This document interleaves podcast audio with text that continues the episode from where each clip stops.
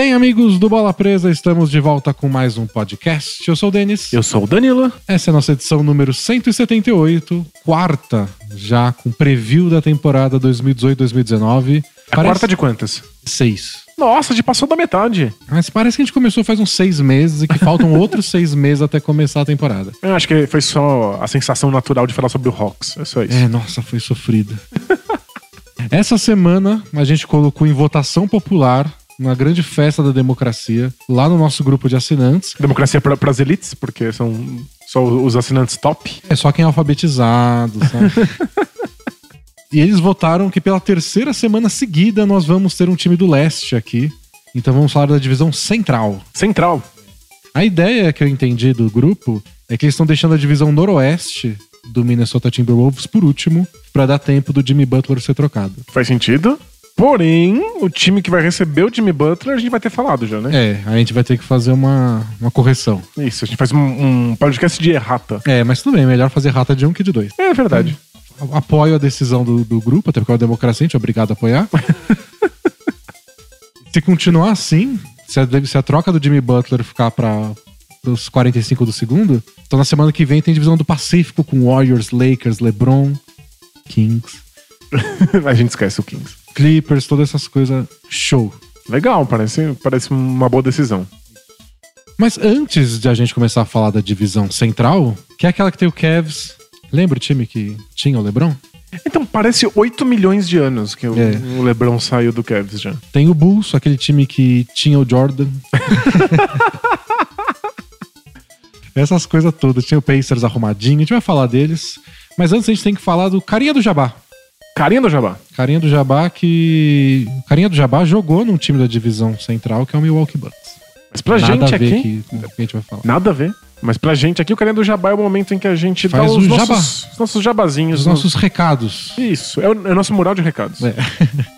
é, a gente falou de assinantes, que eles voltam no grupo do Facebook e que diachos quer dizer isso? Ah, então é porque antes de tudo a gente tem um blog, que é o bolapresa.com.br. Você pode entrar lá e ler os nossos textos semanais. Mas existem textos lá exclusivos para os assinantes. É, você vai ver um cadeado na frente do título, aí você vai clicar, o que, que é isso? E vai estar fechado, proibido. Tudo que tem cadeado só no blog quem é, top. é só para quem está ajudando a Bola Presa a existir, quem permite que a gente possa se dedicar ao projeto Bola Presa. São pessoas que entram lá no apoia.se barra Bola Presa e aí com nove reais eles ajudam a gente mensalmente e podem ler dois textos exclusivos semanais durante a temporada, um texto extra exclusivo semanal durante as férias, durante a off-season, que é o momento que a gente tá agora.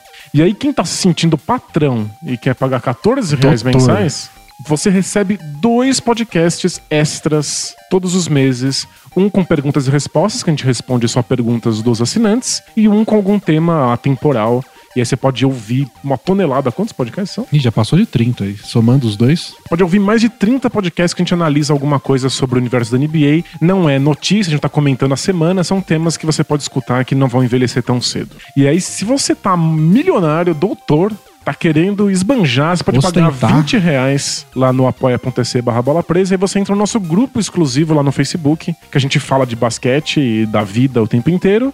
Você participa de sorteios, você participa da nossa pelada bola presa. É, a gente organiza tudo por lá, você pode participar. Se você não é de São Paulo, você avisa quando vem para São Paulo, tipo, Vou participar de um congresso no dia 25 de fevereiro. A gente Isso, marca a gente dá um jeito, põe a pelada. Inclusive, a gente acabou de, de participar de uma. Foi super divertido. A gente passa vergonha, mas, mas se diverte. E você também participa lá das enquetes que tem por lá. Sorteios que a gente faz de vez em quando. Isso. E você manda as perguntas que a gente responde no nosso podcast especial para os assinantes. É, são muitos benefícios, além do prazer de ajudar o Bola Presa. E tem as ligas de fantasy também, que o pessoal lá se organiza é. usando as regras Bola Presa de ligas de fantasy. Falei tudo? Falou tudo. Falta um, um, outro recado que é do nosso podcast. Desde a semana passada, nós fizemos uma pequena mudança que, se deu tudo certo, poucas pessoas perceberam. Mas as que perceberam foram muito vocais. É. nós mudamos a hospedagem dele. Então, antes o podcast ficava hospedado no SoundCloud. E agora a gente mudou para um sistema que chama Anchor. Se escreve A-N-C-H-O-R. Então você abre lá anchor.fm barra bola presa e você vai ver todos os podcasts. Nessa migração, deveria ser tudo automático. Então, se você usa qualquer aplicativo aí de podcast e foi na sexta-feira e abriu, devia estar lá. Isso. Em alguns foi mais rápido, outros demorou mais um pouco, mas em geral deu tudo certo. Boa. É, essa mudança, além de proporcionar uma economia pra gente, deixou a gente entrar no Spotify. Isso. Era... Então, A, a economia é boa, meu bolso agradece, mas o objetivo principal era que a gente finalmente entrasse no Spotify. É, então você pode entrar no Spotify, dar uma busca lá, bola presa, estão todos os episódios, você pode escutar quando você bem entender. Muita gente a gente descobriu que só escuta podcast por lá, então facilita a vida deles. Se você não escuta, tem outras opções. A ideia é a gente estar no máximo de lugares possível. Isso. Você pode ouvir a gente em qualquer programa agregador de podcasts, no Spotify, direto no Anchor, ou você pode simplesmente baixar o episódio lá no post do Bola Presa toda semana. É. Só que com isso a gente vai. Acho que tem mais essa semana e mais a outra que a gente ainda vai postar os, os podcasts no SoundCloud. Porque tem algumas pessoas que escutam direto lá. Mas depois dessas semanas a gente vai parar, porque vai acabar a nossa assinatura. E aí vocês vão ter que migrar, então vão se preparando. Se você usava o aplicativo do SoundCloud, é só trocar por outro. Qualquer um pode até ser o do Anchor, que é bem parecido até com o do SoundCloud. É verdade. Até na parte ruim de não poder baixar o episódio.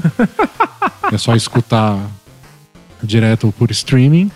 Mas qualquer outro podcast, qualquer outro agregador de podcast tem por aí, tem o Bola Presa, é só buscar.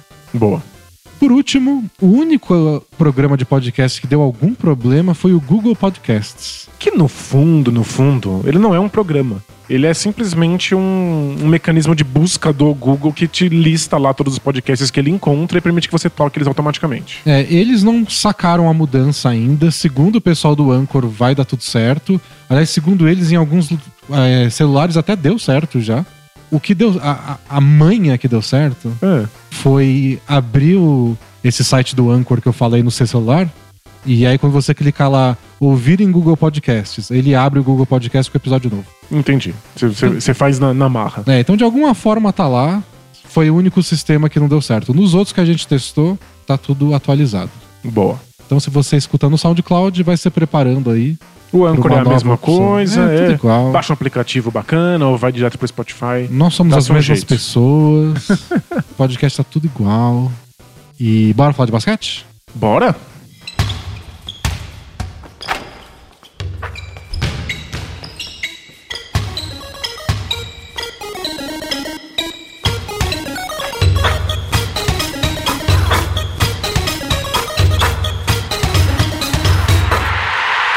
Vamos lá, divisão central.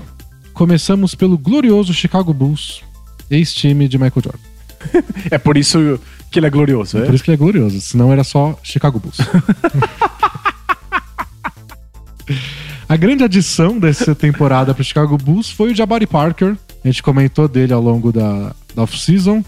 Ele era free agent restrito pelo Milwaukee Bucks, ou seja, o Bucks poderia esperar alguém fazer uma oferta e igualar a oferta, mas o Bucks não estava muito disposto a pagar por ele, acabou deixando ele assinar com quem ele quisesse e o Bulls foi lá e, e baixou uma grana pesada por ele. São 40 milhões por duas temporadas, então 20 por ano. Mas depois dessa primeira temporada, o Bulls pode decidir se fica ou não. Então tem uma opção de encerrar o contrato depois de um ano de experiência. O tipo de contrato que ele assinou já dedura um pouco quão é esquisita é a contratação.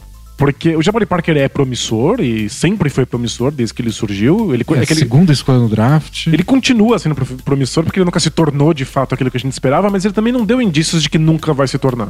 Então parece que a qualquer momento ele pode explodir. O ponto é que o Bucks começou a achar que não valia a pena esperar e que ele não era uma peça insubstituível. E se o Bulls a- a- topou a brincadeira, topou com muitas ressalvas. Então não é um contrato longo e é um contrato que depois do primeiro ano eles podem reconsiderar. Então é, É uma- ok, vamos uma experiência. brincar, vamos ver se dá certo, mas não botem a mão no fogo por isso. É, É uma experiência muito cara, mas é uma experiência. é só uma experiência. E é um dinheiro que eles tinham aberto no teto salarial, que eles poderiam até gastar de outra forma, poderiam não gastar para ficar com flexibilidade, talvez entrar em alguma troca depois, mas decidiram investir nisso, uma aposta de um ano, talvez dois, e acaba sendo mais um jovem para um time de muitos jovens. Acho que esse é o ponto, né? Vale a, a tentativa simplesmente porque ele é jovem e se encaixa nesse sentido no resto do elenco. É, a- a carreira do Jabari Parker é parece bom, machucou. não tá tão bem, parece ótimo, machucou. E aí passa um ano parado. Olha, olha o que ele consegue fazer, mas ele nunca faz. É, é bem isso. São altos e baixos, e entre esses altos e baixos, que já são incômodos, várias lesões graves, já operou os dois joelhos com 23 anos de idade. Pois é. Então você não sabe o que esperar dele em quadra, você não sabe o que esperar dele na defesa. Ele foi a pessoa célebre que disse que ninguém é pago na NBA pra defender. Exato.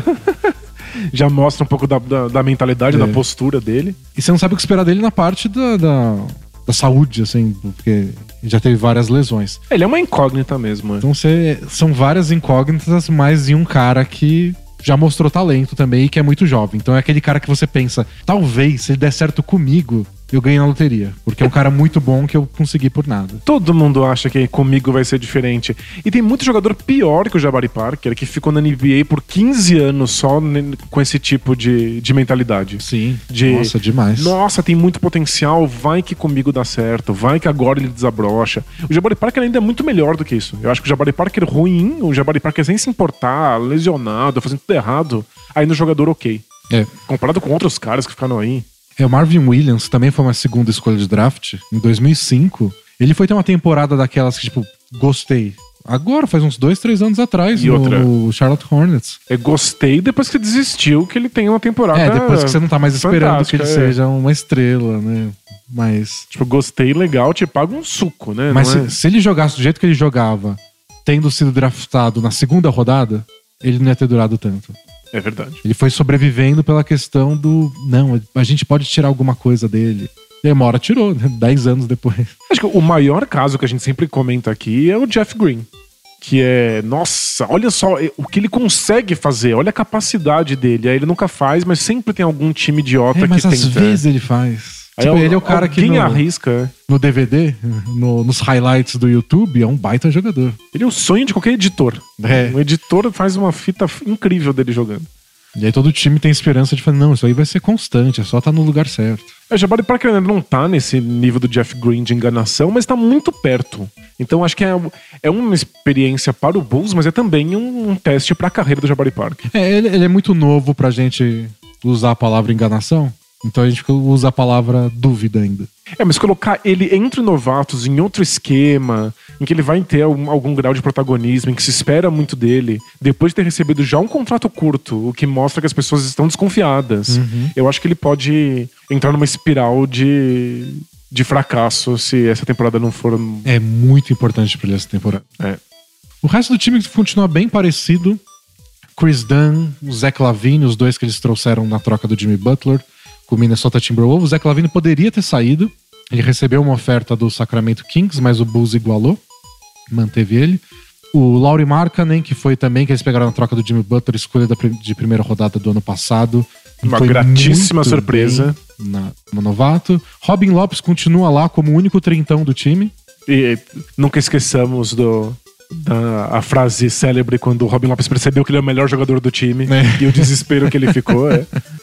Agora eu acho que não vai ser mais, mas por um tempo parecia que ele era o melhor do time. Acho que não, acho que o Marconi já, é, Já já, é melhor era o melhor que que ele, ele, é. já na temporada passada. Já.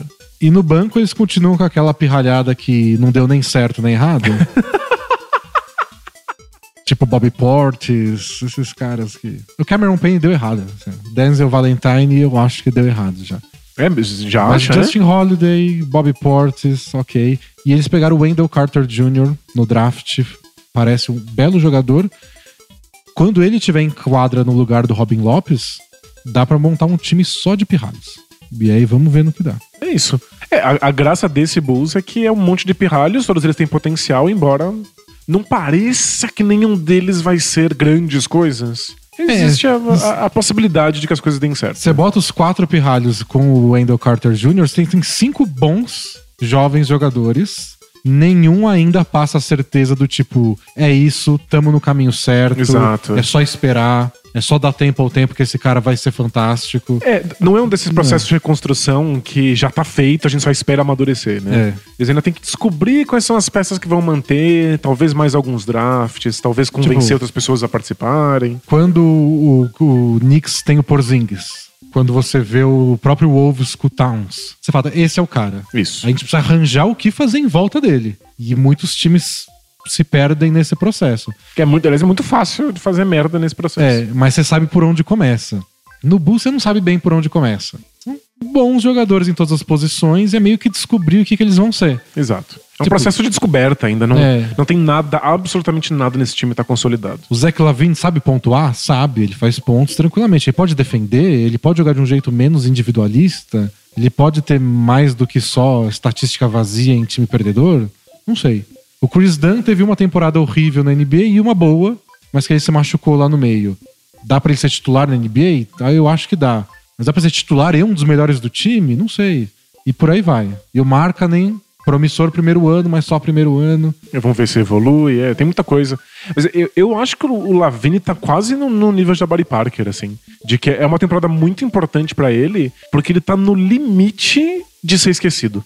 De que as pessoas desistam que ele possa ser um grande jogador. Então, eu concordo, eu, eu tô vendo ele assim.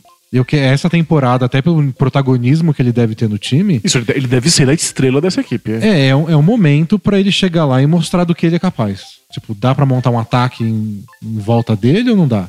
A questão é que ele acabou de assinar um contrato de quatro anos de duração e bem caro. Então vamos supor que essa temporada não é tudo isso, a gente não muda a nossa impressão dele. O Bus já tá amarrado com ele. É, o Bulls se, se lascou. O, o Bulls acredita que abriu mão de muita coisa por ele e tem que ficar com ele e ver o que sai disso. Mas acho que o, o- a minha questão sobre essa ser uma temporada essencial pra ele é sobre a percepção dele na NBA, É. não sobre o, É, o contrato, tá é. feito. Ele já assinou um contrato de um grande jogador. Isso acontece algumas vezes, né? Quando o jogador é, se mostra uma estrela já quando ele é um novato, sei lá, tipo Donovan Mitchell. Quando chega a hora de renovar o contrato do Donovan Mitchell, o Utah Jazz dá todo o PIB de- do estado de Utah e fala, é. Exato. Tá ótimo. O Zach Lavine já chegou nesse momento de renovar o contrato, só que sem a gente ter a conclusão do que é e do que não é, do que merece ou não merece. E é sobre. É sobre talento, é sobre comprometimento, é sobre a saúde, é, é, é quase o Jabari Parker. Assim, é- tem muitas coisas que ainda não estão consolidadas sobre o jogador. É. E são sempre os casos mais interessantes. Essa off-season teve o Julius Randle. O Lakers investiu nele no draft, né? Draftou e agora chegou a hora de renova ou não renova? Não sei. Não dá pra saber. É, em geral, se o time tem qualquer boa perspectiva de futuro, abre-se mão disso. É. É. Mas o Bulls não tem nenhuma, então o Bulls precisou segurar. E outra, É. camufla um pouco também o tipo de investimento que foi feito pra trazer o Zach Lavine. É, se eles perdem ele, Seria. pô, vai que aí dá certo. É que assim, ele é pro Kings, ele não ia dar certo. Mas vai que ele dá certo no Kings e aí fica mal pra eles. Se dá certo no Kings, não deu certo com você, aí você tem que, tem que fechar a franquia. Mas eu, acho que é um time interessante de acompanhar ao longo da temporada. Sem dúvida. mais por essas, todas essas questões individuais e, e um pouco pela questão do time também, não em questão de não pelo lado dos resultados. É, resultado eu- eu não vai ter, vai ser um time horrível. coisa. Não. Mas ano passado o Fred Hoiberg, que é o técnico deles, que sofreu muito porque ele só passa por transições nesse Bulls, né? Coitado. Ele nunca tem o time dele na mão pra fazer o que ele quer. Ano passado ele teve um pouco disso e agora ele vai ter continuidade. E, e foi um trabalho decente ano passado, Foi, o né? ataque era organizado, parecia um time de verdade, finalmente. Também é um pouco esquisito, né? Porque, tipo, é a quarta temporada dele. E a gente não sabe como ele é como e técnico. o time vai acabar de novo com 20 e poucas vitórias. É esquisito. Tá, to- tá todo mundo no- no- na berlinda aí. Mas acho que vai ser um time legal de acompanhar, não pelos resultados, não porque vai brigar por grande coisa, mas é porque a gente tem curiosidade sobre todos esses jovens jogadores, o que eles podem ser. Se você é daqueles caras que se empolga com os novinhos, é um bom time de acompanhar. É, não é tipo o Hawks, não é um time só ruim. É um time ruim com muita coisa interessante pra ver amadurecer. É, o Hawks tem dois caras que você quer ver pra ver no que vai dar. O Bulls tem uns cinco. Exato. É bem diferente. Mais alguma coisa do Bulls? Eu não sei se, se vai além dessas. Acho que é isso. É, é difícil a gente se aprofundar muito num time que ainda não tem nada planejado, né? Não tem, É. não tem uma estrutura. Mas pelo menos conseguiu criar um, um horizonte colecionando um monte de ativos jovens e ver se alguma coisa sai disso, né? É, eu só espero. Eu, eu gostei do, do trabalho do Fred Hoiberg no ano passado. Ele não foi bem nos outros anos. Mas eu acho que finalmente o ataque começou a se encontrar e é importante pro Bulls que dê certo de novo. Com tanto jogador assim nesse momento de ou vai ou racha na carreira, a pior coisa eu acho é trocar de técnico de novo, trocar todo o esquema tático. O ideal razão, né? seria um técnico já entrosado com eles que consegue tirar o o melhor de cada um. Esse é, obviamente, o, o cenário ideal. Então, trocar agora, se por algum motivo der errado, dentro ou fora da quadra, não sei, de relacionamento. Aí pode ser um desastre pra carreira de todos. Não, em geral, se você tem molecada, não troque técnico. Eles precisam de algum tipo de, de estrutura, De continuidade. continuidade, é. Já é- eles já são instáveis por natureza, né? Eles precisam ach- sentir que a franquia tá dando algum tipo de estrutura. Não, e é um momento da carreira também que você tá sendo direcionado no que você precisa aprender, no que você precisa fazer. Então já pensou, chega um cara e fala: Não, você precisa chutar de três? Se você não tiver arremesso de longa distância, eu não vou poder te botar em quadra. Aí o cara fica lá, 400 bolas de três por dia. Aí você troca de Aí técnico. troca de técnico, cara, o que você tá fazendo? Faz, vai pra academia, ganha músculo, quero você embaixo da cesta brigando por rebote. É, esse técnico não existe, mas o que mandaria ir pra baixo da cesta. Ah, não, hoje Mas- não, é só pra. só pelo exemplo. Mas é, é, é uma, uma época de formação mesmo, eles não estão prontos. é, eles, têm, eles têm que ser direcionados por, um- por uma identidade. Se o time não tem identidade, se o técnico não tem identidade, eles ficam completamente no, no limbo, né? É complicado. Próximo time, Cleveland Cavaliers, sem LeBron James. Faz quatro anos que não era tão chato falar do, Nossa, do Cavs. curiosamente, eu tô ultra empolgado com esse Cavs. Muito mais do que na época do LeBron. Empolgado de. Não pelos resultados, obviamente. É, não, quer dizer, assim, é- é- eu não acho que vai dar muito errado o time. Eu acho que eles vão ser um time digno. Mas é. Eu tô muito empolgado pra ver como esse- esses jogadores respondem à ausência do LeBron. É, É, o, isso vai ser bem interessante. é o ano mais importante da carreira do Kevin Love. É assim, o, o Kevin Love já foi um grande jogador, ele era uma máquina de double doubles, era uma máquina de pegar 20 rebotes por jogo, quebrou recordes impressionantes. Todo mundo desconfiava que ele só fazia isso porque o time era ruim, mas ele era um grande jogador. E aí ele foi Uhum. pro Cavs e desapareceu. A gente só queria que ele sumisse do mapa. As pessoas tinham raiva.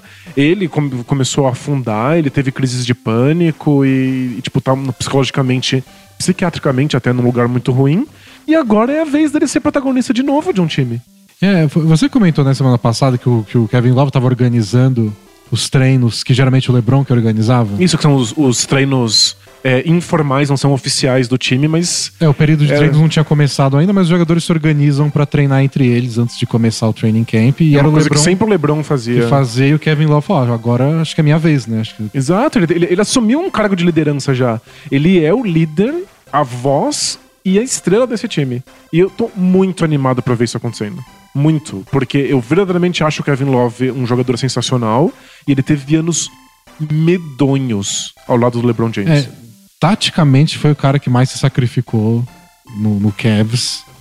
Teve que fazer coisas que eram limitantes pelo talento que ele tinha. Então, Exato. tipo, ele jogava muito bem perto da cesta, mas aí eles não faziam isso pra não congestionar o garrafão pro LeBron, porque às vezes já tinha o Tristan Thompson lá. Ele fez concessões. Ele fez né? várias concessões que faziam ele parecer pior. E acho que porque- e uma hora ele deve ter achado que ele era pior mesmo. Uma hora você Sim. esquece, você faz, fica tanto É. tempo sem fazer aquilo, né? E às vezes quando ele tinha mais protagonismo, ele não conseguia fazer mais coisa, porque tipo, Pois é. Você tá seis meses com uma função secundária. Aí o LeBron senta no banco e fala: agora é com você, Kevin Love. Não Esse- é automático, assim. Ele nunca faz nada, ele tinha um papel ultra, ultra mega secundário e de repente ele precisava acertar arremessos decisivos de três pontos. Aí ele errava e aí o LeBron gritava com ele. É, tipo, é- é uma situação psicologicamente medonha. Os outros mesmo. times exploravam ele na defesa, porque nisso ele nunca foi grande coisa. Exato. Mas agora é pressão zero. Ninguém espera que eles ganhem um título. É, já não é mais sobre a história do LeBron James. Eles não Vai têm ter- mais que. Eles não vão aparecer como nota de rodapé na história de alguém. Se o Kevin Love fazer a merda, ele não tá estragando as chances do LeBron de, de ganhar outro título. É porque isso que era o desesperador, né? Toda a história era pela, pela visão do LeBron. Então quando alguém jogava a morte, tipo, você está estragando a chance de um dos melhores jogadores da história ser campeão. Isso é muito pesado. Como você se sente, né? Como você se sente ter feito uma merda e tirado as chances do LeBron James? Agora é sobre eles, é um, é um conjunto muito aleatório de jogadores. Não fazia sentido nem com o LeBron aí, sem o LeBron é pior. Mas pelo menos é sobre eles. É um, um grupo de pessoas que vai poder assumir de volta uma É, identidade. e isso vai ser interessante de ver como eles respondem, né, à, à responsabilidade nova. Até o ano passado tinha aquela pressão, mas ao mesmo tempo o incentivo do tipo, a gente tá brigando por título. Né? Agora vocês vão fazer a coisa do seu jeito. Provavelmente o resultado não vai ser grande coisa. Mas vocês vão estar com as rédeas deles. Você. A, dúvida é como eles vão responder. É. Com empolgados, do tipo, agora eu, igual o, Ke o Kevin Love parece estar tá empolgado com a liderança. Ele parece, é. Ou desmotivado, do tipo, ah, era legal disputar final. Você tem razão. para quem tava disputando o final o tempo inteiro, agora pode parecer uma temporada chata, né? Sem nenhum objetivo. Ou eles podem voltar a se divertir jogando basquete, é, mostrar uma nova imagem deles próprios para a liga e mostrar uma imagem coletiva de que eles não precisam do LeBron James. O que é um absurdo, todo mundo precisa do LeBron James. Mesmo se você for campeão, você precisa do LeBron James.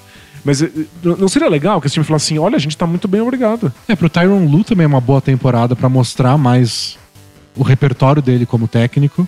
Porque, como técnico do Cavs com o LeBron, que ainda pegou o grupo no meio do caminho, era mais um adaptar o LeBron ao que tá acontecendo, fazer os outros jogadores encaixarem com o jogo do LeBron, é. do que realmente construir um ataque do zero, do jeito que ele gostaria que fosse. Agora tem chance de começar uma coisa nova mesmo, né? É, uma coisa mais com a cara dele e ver o que acontece.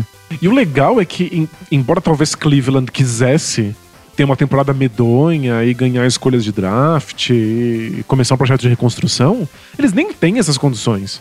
O time já tá preso com uns contratos nada a ver, que são longos. É que o que muita gente estava esperando, alguns até torcendo, era que eles se esforçassem para forçar essa renovação, né? Então, tipo, a gente consegue uma escolha de primeira rodada do ano que vem sem a gente trocar o Kevin Love? Pode ser, mas o time vai ser medíocre por um ano. O que, que a gente consegue sem te mandar o Kyle Corver e mais não sei quem?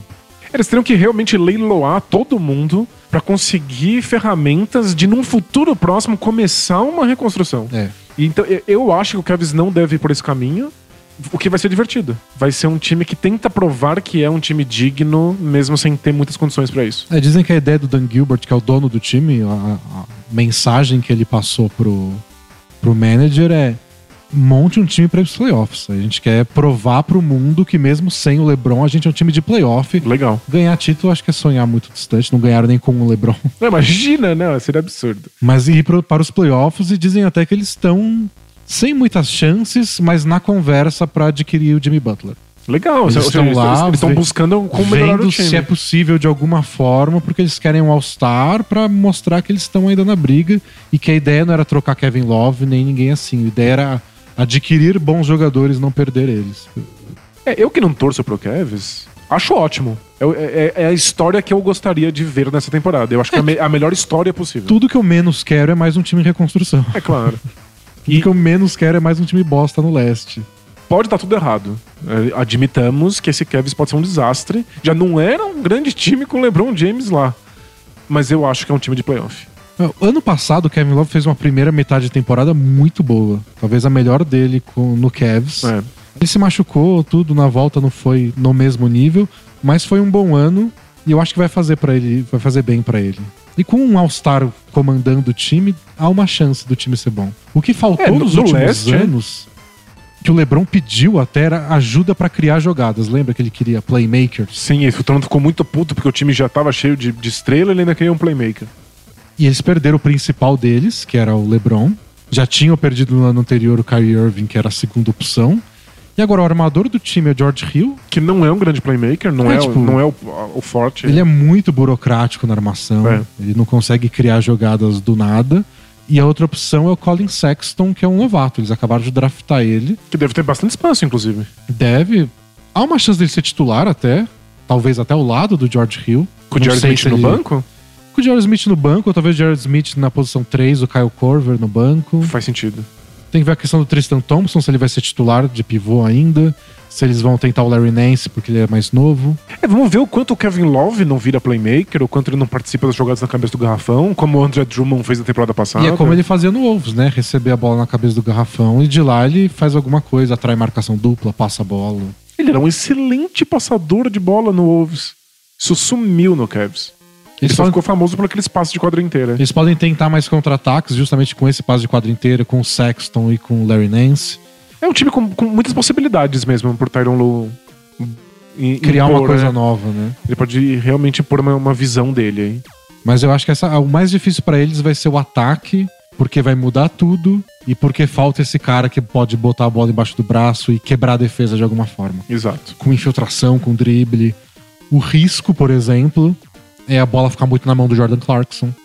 É, você fica no desespero e ninguém consegue criar nada, o Jordan Clarkson ele vai usar É, esse espaço, tipo, né? E fazer um monte de bosta. Ele entra nesse buraco. No Lakers, quando ele jogava no Lakers, acontecia bastante isso. Às vezes, quando o time tava tudo bem, ele vinha do banco e fazia os pontinhos dele. Legal, da hora o Jordan Clarkson nessa versão. quando o time tava muito mal, ele assumia o jogo porque ninguém tá fazendo nada. É, ninguém quer arremessar, ele o arremessa. talento dele é justamente esse, de botar a bola no chão e criar sozinho. E aí você vê o fim do jogo e tinha dado 20 arremessos. Não é o que eu quero pra mim. Não é o que ninguém quer. É. Ninguém merece isso pra vida. Então o risco do Cavs é perdendo esses playmakers, a bola cair muito na mão do George Hill, improvisar de um jeito que não é o dele. George Hill funciona num, num- Ele é bom de comandar um ataque organizado.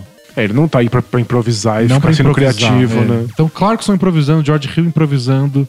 Você perde o valor do J.R. Smith e do Kyle Korver se as jogadas não funcionam direitinho. Você tem razão, eles não- também não, não são criadores de arremesso. Eles são né? finalizadores de jogada. Então eles finalizam bolas de três pontos. De jogadas que estão bem feitinhas. Então né? você vai lá e desenha um lance que acaba com o Kyle Korver estando de três. Se seu time é tão limitado que você não consegue que essa jogada funcione decentemente, ele não vai ter o arremesso livre e não vai fazer a cesta.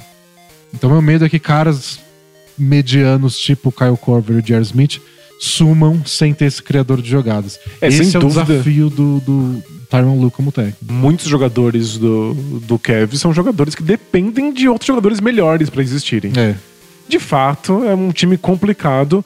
Vai faltar criatividade, vai faltar criação de jogadas, vai faltar defesa. A defesa já era muito ruim. O LeBron era o melhor defensor desse time. Quando queria. Quando, no- Quando ele tava afim. na- no- nas noites de lua cheia. Então é, é um time com muitas deficiências, mas eu ainda acho que é suficiente pra playoff e que é talvez a, a história mais divertida da, da, da temporada. Eu acho um time bem legal. Bem curioso de ver como é que eles vão reagir. E torcendo E- muito pelo Kevin Love, porque ele merece. Ele passou um ostracismo e uma situação muito difícil, momentos muito escuros pra ele. Eu acho que ele, ele pode se recuperar muito bem. E eu tô até curioso, não torcendo pra isso, mas curioso pra ver como é que o time reage. Time em geral, o técnico, o, o próprio Dan Gilbert, que a gente falou que quer ir pros playoffs, como eles reagem com um começo ruim de temporada. Porque é possível. Que dê tudo errado e aí, ah, então troca o Kevin Love mesmo. É. né? Pode ser também. Então eu, eu tenho essa curiosidade, tipo, se o time passa um mês de temporada e eles dão a entender que não vão brigar pro playoff. Será que implode tudo? É, vamos supor que o Kevin Love tá lá fazendo 23 pontos e 12 rebotes por jogo, porque ele é bom e porque ele tem espaço, mas o time não tá ganhando. Alguém vai lá e liga, e aí, o Kevin Love tá disponível?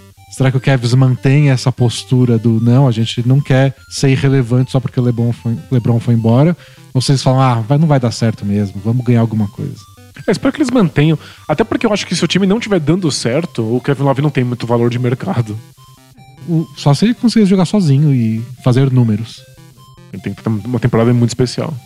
Próximo time, Detroit Pistons, que mudou de técnico. Stan Van Gundy foi embora. Quem assume é o Dwayne Casey, que era o técnico do Toronto Raptors, ganhou o prêmio de melhor técnico da temporada e foi mandado embora. Parabéns aos envolvidos. o time não mudou muita coisa, ainda tá, continua com a base do Red Jackson, Blake Griffin, que eles pegaram a temporada passada, e o Andrew Drummond. E todos aqueles caras que a gente eh, não sabe que a que veio. Tipo Stanley Johnson, o Luke Kennard, que foi quem eles pegaram ao invés do Donovan Mitchell, parabéns, no draft. É um time bem raso, assim, no elenco. Nossa, é, eu acho, eu, eu tô entrando em território polêmico, que o, o Van Gundy fez um trabalho excelente ano passado. Eu achei que ele realmente reconstruiu a maneira do time jogar, que ele fez coisas muito simples, muito eficientes. É, é, parecia um time inteligente, taticamente. E não deu certo porque o elenco é muito ruim. É um elenco sem nenhuma profundidade, que não consegue fazer as coisas mais básicas pra conseguir garantir uma vitória. É, eu, eu cansei de ver jogo do Pistons em que eles começavam bem e tava as jogadas funcionando bonitinho. A gente comentou várias vezes de como eles mudaram o esquema tático, de tirar o André Drummond do pick and roll, tirar o André Drummond de jogar embaixo da cesta e botar ele na cabeça do garrafão. E ele teve uma temporada assim. E a gente descobriu Fascinante. de repente que ele podia dar ótimos passes. É. E ele aprendeu a bater lance livre de um jeito que ele não é mais o pior da NBA, o que é uma vitória. É, não é, não é o melhor da NBA, mas também não é o pior, tá tudo bem. É, mas tipo, de 30 e poucos por cento foi pra 60. Nossa, tá Nossa. ótimo. E alguns jogos de quase 80%, 70 e tantos. uma evolução absurda do Drummond. E você via eles fazendo as jogadas bonitinha e tocavam a bola, às vezes poucos turnovers, mas não dava certo. Chegava no fim do jogo, não tinha mais poder de fogo. Não tinha mais fôlego, não tinha onde botar a bola na mão de alguém para criar alguma coisa. Não sai nada, um time sem criatividade, um time sem. é, sem potencial pra fazer cesta nos momentos difíceis. É. Eles só fazem cesta quando dá tudo certo. E no fim da temporada, quando chegou o Blake Griffin, eles ganharam acho que cinco jogos seguidos. Foram cinco jogos em casa contra adversários fracos, mas deu aquela impressão do tipo, ó, talvez seja isso que faltasse. É um All-Star que vai fazer pontos. Mas não, não rolou. É, o Blake Griffin não, não ficou muito saudável, né? Ele se machucou rápido também. Mas ainda no tempo em que ele estava em quadra, o time já não estava muito dando certo com ele. Pareceu que ele foi encaixado meio a contragosto, assim, num, um esquema que estava funcionando a temporada inteira. É, não tinha a ver tava com ele. funcionando, mas não, não tinha a ver com o que ele estava fazendo. É, não, funciona. O esquema vigente, o esquema que eles Isso, é. sabiam jogar. Exato. E não tinha nada a ver com o Blake Griffin, então foi um encaixe muito complicado. Mas eu, eu defendo o fato de que esse Pistons precisava de uma estrela. Então, tanto faz, pode dar super errado, pode ser inclusive que o time seja pior que a temporada passada. Eu já acho que é mais interessante pro time ter o Blake Griffin. A troca fez sentido porque eles tinham um esquema tático montado, o time jogava arrumadinho e não é que tava dando certo, né? Não, não. Eles estavam brigando por uma vaga na oitava colocação do leste que nem é tão bom assim. Não, tá aos trancos e barrancos, É, não- sofrendo não, muito. Não fazia é. sentido você manter aquilo só porque ah, o Blake Griffin não tem a ver com o nosso estilo de jogo. Traz ele, a gente refaz de novo o estilo de jogo. É, não tem problema. E são muitos anos sem uma estrela no time.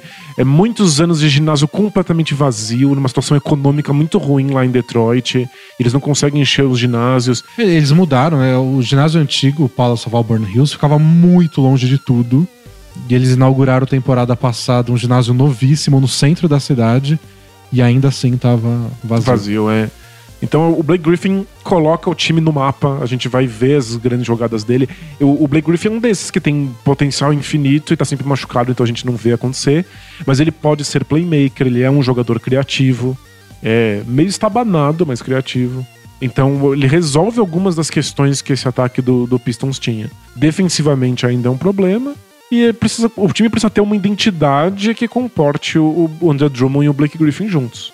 É, a grande coisa que deu errado pra eles, que tinha que ter dado certo, é a aposta no Red Jackson como armador. Foi um desastre. Ele veio do Thunder como um, um jovem promissor, meio chato assim, se achava a última bolacha do pacote, Tu queria os minutos dele? mas se ele se achasse e fosse, você lida com o ego tranquilamente. É, não é tão diferente do que aconteceu com, com o James Harden. Que também estava na mesma situação, também queria os minutos, também brilhou ali nas chances que teve, e se achou a última bolacha do pacote, e olha só, ele é mesmo. Mas o Red Jackson. bem que o. Harden até topou ficar no Thunder, né? Ele só queria receber mais dinheiro. Exato, muito mais dinheiro. O Red Jackson não, ele queria ser titular de algum time. E aí ele forçou a troca Mas ele não é nenhum Harden. e falou mal do pessoal do Thunder, então o pessoal do Thunder odeia ele, não fez amigos no Pistons, Pelo contrário, né? Não, teve várias fez um monte de briguinhas internas, porque ele quer resolver tudo sozinho, porque ele arremessa e não envolve os outros. Porque o time jogava melhor quando ele estava contundido. É. Jogar de uma maneira mais coletiva, ele é bem individualista. Só que, é que nem que você falou, né? Se você for individualista e joga igual Harden, Tá tudo eu bem. vou lá e né? abraço ele. Agora, se ele não joga igual Harden, Mas aí é, complica. O Jackson ficou meio marcado, assim, porque ele já jogou bem diferente. Na, ele, ele tomou um banho de água fria na última temporada. Sim. E. não- Mas eu eu não sei se é o bastante. Não sei se ele fazer diferente é o suficiente pro time incluir ele, pra, pra que as pessoas estejam dispostas a ver ele ser um jogador mais coletivo. né? É porque tem isso, aí tem que mudar o estilo de jogo dele, tipo, ser mais coletivo e tem que ser bom. porque ele é o único jogador desse do elenco inteiro que pode, um jogador de perímetro que possa botar a bola no chão e criar uma jogada, infiltrar, cavar falta. Senão o, o, o sistema ofensivo inteiro depende de dois jogadores de garrafão, que por mais que sejam bons passadores, É você não chega no fim dia. do jogo, dá a bola na mão do Blake Griffin e fala, faz alguma coisa. É muito menos André Drummond. Você precisa criar uma jogada onde o Blake Griffin receba a bola numa posição onde ele é eficiente. Isso, de preferência em movimento. É, e quem bota ele nessa posição? Não é o Wish Smith, não é o Luke Kennard, não é o Red Bullock. É, e outra coisa que a gente esqueceu é que o, o Van Gundy fez um esquema tático que era muito baseado num garrafão forte e arremessador de três pontos. Esse time não tem arremessador de três pontos. É, não deu certo. O Caldwell Pope, que foi uma opção deles, não acertava arremesso. Teve uma temporada péssima Péssimo. antes de ir pro Lakers. Eles tentaram ano passado o Avery Bradley por meia temporada, também não funcionou. Nossa, foi, foi, foi super mal também. Ainda tem isso, o, o time ainda precisa de alguém que cria jogada e que tem os espaços certos pro Blake Griffin poder finalizar, mas é difícil ter espaço hoje em dia na NBA se o time arremessa tão mal. né? Tanto que o Luke Kennard, que era um novato bonzinho, mas nada de grande destaque, ganhou espaço no time ano passado, porque eles precisavam de um arremessador para desafogar o ataque. E eles trouxeram essa temporada o Glenn Robinson um terceiro. Vamos ver se ele consegue um espacinho, porque Ele, ele é um arremessador, né? ele briga com o Red Bullock, com o Stanley Johnson. Não é grande coisa. O Stanley Johnson começou como promessa, mas também nunca deslanchou. Ainda tem 22 anos de idade. É um... Ele pode vir a ser alguma coisa. Já dava a ideia de ser um bom defensor. Eu acho que com, Mas alguém tem que deslanchar aí. com o técnico certo, na identidade certa, o Stanley Johnson poderia ser um, um playmaker interessante, um cara que joga em múltiplas posições, que É, eles tentaram fazer isso, mas ainda não rolou. ainda, ai- ainda não rola, ainda não tá amadurecido, e eu não acho que o time tem clareza do que espera dele. É. E aí você começa aquela história do cobertor curto, né? Que os dois melhores arremessadores do time, que são o Bullock e o Kennard, não fazem muito além de arremessar. Então você, ah, eu preciso de um cara que possa botar a bola no chão e tentar alguma coisa, ser obrigado a botar o outro jogador. Ah, mas eu quero um cara que defenda, aí você tem que tirar um deles e botar outro. Você nunca pode ter tudo. Você não, você não consegue achar alguém que consiga arremessar e não comprometer na defesa. Exato. E poder passar a bola quando receber marcação dupla e não sei o que mais. É por isso é. E é um time que ou a pessoa faz uma coisa em, em- em especial, ou faz de tudo e faz tudo meio É. mal, os jogadores são meio parecidos. É um time com profundidade zero, assim. né? É muito difícil fazer um, um time que os cinco na quadra possam fazer mais de um, de um, de um tipo de, de jogada ao mesmo tempo. E não é como se esses caras também. se nas coisas que eles fossem boas, eles fossem o melhor, você perdoa ainda, né? Exato, né? No- se fossem grandes, grandes É especialistas. tipo, ah, o Luke Kennard não defende bem, mas ele é o Clay Thompson arremessando. Beleza, foda-se a defesa. Não, ele é um bom arremessador, não é o Clay Thompson. é ok. Então vamos ver como é que esse time se vira com um técnico novo. A gente pode imaginar que vai vir um sistema ofensivo novo. No Raptors ele ficou conhecido porque montou uma baita defesa. Nossa, Ele já tinha montado antes no Dallas. seria legal se esse Pistons tivesse uma baita defesa. Então eu acho que esse pode ser o segredo do começo. Se ele consegue transformar o Pistons numa boa defesa, é o melhor jeito de você disfarçar um ataque que não é muito prolífico. Exato. E eu também tô animado pra ver se o Blake Griffin consegue se consolidar como uma estrela, porque já faz muitos anos, desde a última vez que a gente considerou ele pra ser MVP. E ele, desde então, só se contunde, tem temporadas muito Tem ruins. meias temporadas. né? meias temporadas e nunca conseguiu de fato um, um, é, se mesclar com com Chris Paul e fazer um time que funcionasse ou era só sobre ele ou não era sobre nada então é um, um jogador que também tá na, na beirada de ser esquecido É, o Blake Griffin, na, naquele ano que eles derreteram nos playoffs contra o Rockets, que estavam ganhando de 3 a 1 tomaram aquela virada no jogo 6. Naqueles playoffs, ninguém no planeta tava jogando melhor que o Blake Griffin. é Naquela série contra o Spurs, ninguém conseguia marcar ele. O Duncan não tinha ideia do que fazer. O Ele- Griffin tava voando. ele tem momentos que ele é verdadeiramente genial Naquele ano. Aliás, naquele ano o Harden tava jogando muito. E o Curry tava jogando muito, foi MVP, né? Falei, nossa, o draft de 2009 é o melhor de todos, né? tipo, Harden, Curry e Blake Griffin. E aí o Curry e o Harden continuaram melhorando. E o Blake Griffin começou a a desandar né? desandar. O que é uma pena, porque ele, ele é verdadeiramente jogador completo. O que é uma coisa que a gente não costuma associar com o Blake Griffin, mas ele faz de tudo. Ele andou se focando demais, talvez, nos arremessos de, de meia e longa distância. Mas ele faz também. É certo, ele começou, ele começou a arremessar de longe, a gente descobriu que ele podia passar a bola e criar jogadas pros outros. Ele, ele é aquilo que a gente espera de uma grande estrela. Que tipo, ele é muito bom em alguma coisa jovem e todo ano vai Adicionando. adicionando talentos novos. Aí chega aquele ponto que ele faz tudo. E aí chegou esse ponto que ele fazia tudo, ele fez e aí voltou a não fazer. E tá sempre E as lesões, é, as claro. lesões ferram. Mas, mas vamos ver, se o Danny Casey montar um esquema em que o Blake Griffin volte a brilhar, o Pistons existe. É, é bem isso. É, e era essa a diferença. Parecia que o, o Pistons sem o Blake Griffin, faça o esquema que for, por mais bonitinho que seja, o time sempre vai bater na trave. Agora não, se o Blake Griffin brilhar, esse time deslancha. Então, é, acho que é uma, é uma temporada legal para acompanhar esse Pistons. É. E, e, com um elenco médio, que nem ele te, eles têm, o negócio é realmente você ter um jogador, uma estrela que faça esses outros caras jogarem. Né? Exato. É, é, o atalho. Você tem um time médio, bota o LeBron lá, que faz todo mundo parecer bom. O Blake Griffin não é o LeBron, mas se ele for melhor. É, uns anos atrás ele poderia ser point forward, jogar ele de armador. Foi, né, quando né? o Chris Paul machucou. Foi genial. Eu só não sei se ele dá conta disso hoje em dia, mas se ele der, seria muito legal. Próximo time é nosso querido e arrumadinho Indiana Pacers. Foi você que previu que esse time ia ser arrumadinho e ia dar playoff. É, foi no, no preview, faz um ano, passada. Foi no preview e a gente acertou. A gente é muita gente. Só você acertou. E o time é basicamente o mesmo. Eu acho até que eles melhoraram, viu? Porque eles perderam o Lance Stephenson, eles não se deram nenhum trabalho de renovar com o Lance Stephenson. E pro lugar dele trouxeram o Tyreek Evans, que jogou muito bem. Muito? No Memphis Grizzlies. É outro que sofreu com lesões.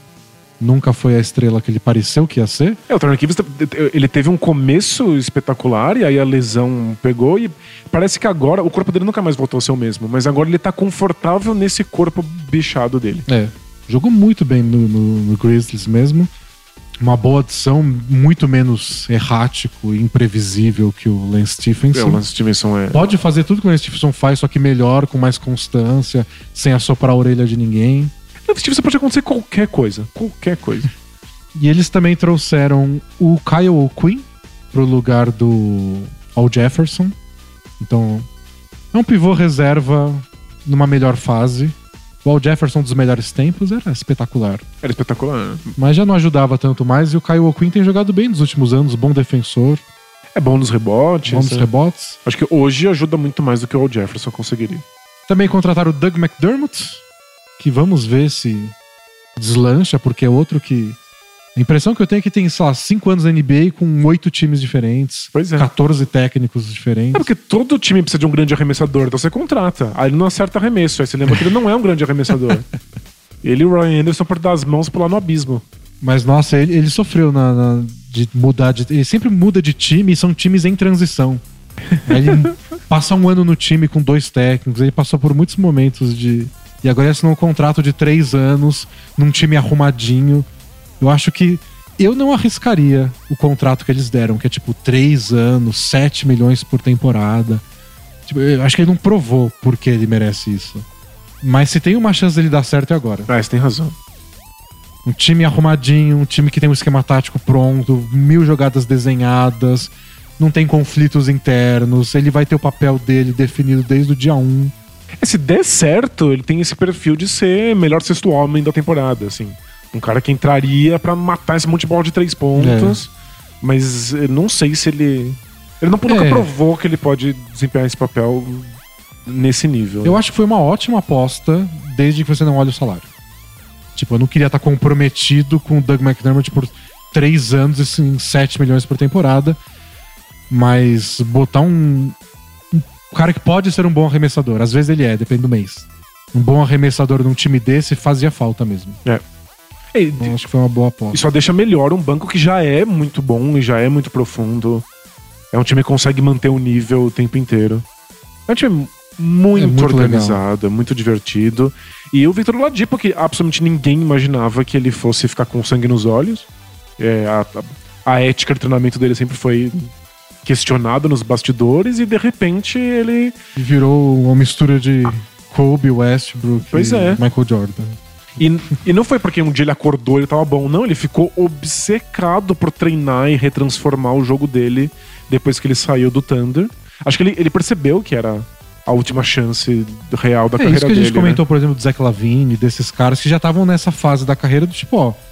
O que você tá virando agora vai ser a imagem que todo mundo vai ter. Já passou a fase do promessa, do pode vir a ser. Ou você mostra que veio, ou você vai ser visto de outra forma. É que o, o, o foda é que pro Ladipo era pior, porque existia muita expectativa em cima dele no Thunder.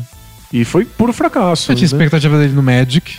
Ele era o cara para ser o, o grande acerto do Magic, o cara pra montar o time em volta. Não foi, ele parecia um cara médio. É. E aí ele chegou no Thunder pra ser o parceiro do Westbrook depois que o Duran foi embora. Não rolou também. Era pra acabar a carreira. Quer dizer, acabar uma carreira significante como jogador. É, ele ia virar o cara do tipo, ah não, ele, eu vou contratar ele pra ser meu sexto homem, Isso. pra ser o meu quarto melhor titular, especialista em defesa, sei lá.